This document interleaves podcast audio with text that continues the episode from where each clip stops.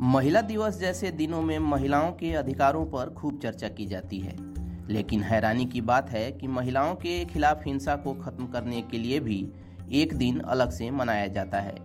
दुख की बात होने के साथ ही यह एक बहुत बड़ी ज़रूरत बनी हुई है।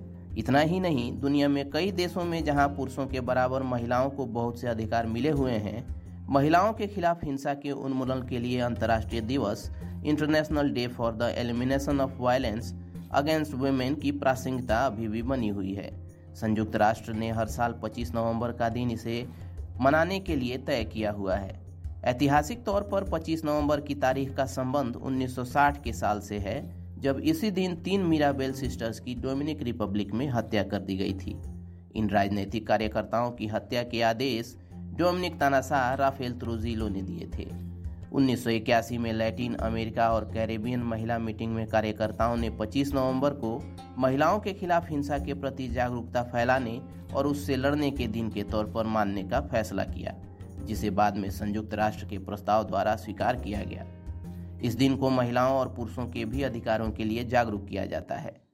पिछले दो साल से कोविड 19 महामारी से जूझ रही दुनिया में लोगों ने कई तरह के मानसिक तनावों को झेला है। ऐसे में महिलाओं पर होने वाली घरेलू हिंसा में इजाफा हैरानी की बात नहीं है। साल 2021 में संयुक्त राष्ट्र ने अपनी theme in the world end violence against women now घोषित की है। इसमें अपील की गई है कि महिलाओं के खिलाफ हिंसा का भी अंत किया जाए। संयुक्त राष्ट्र ने भी माना है कि कोविड महामारी के कारण महिलाओं और बच्चियों पर होने वाली हिंसा में खास तौर पर घरेलू हिंसा में तेज़ी से इजाफा हुआ है, जिसके लिए दुनिया तैयार नहीं थी। चलिए दोस्तों, आज के इस पॉडकास्ट में इतना ही। मिलते हैं अगले पॉडकास्ट में। तब तक keep searching for knowledge and try to be a kind person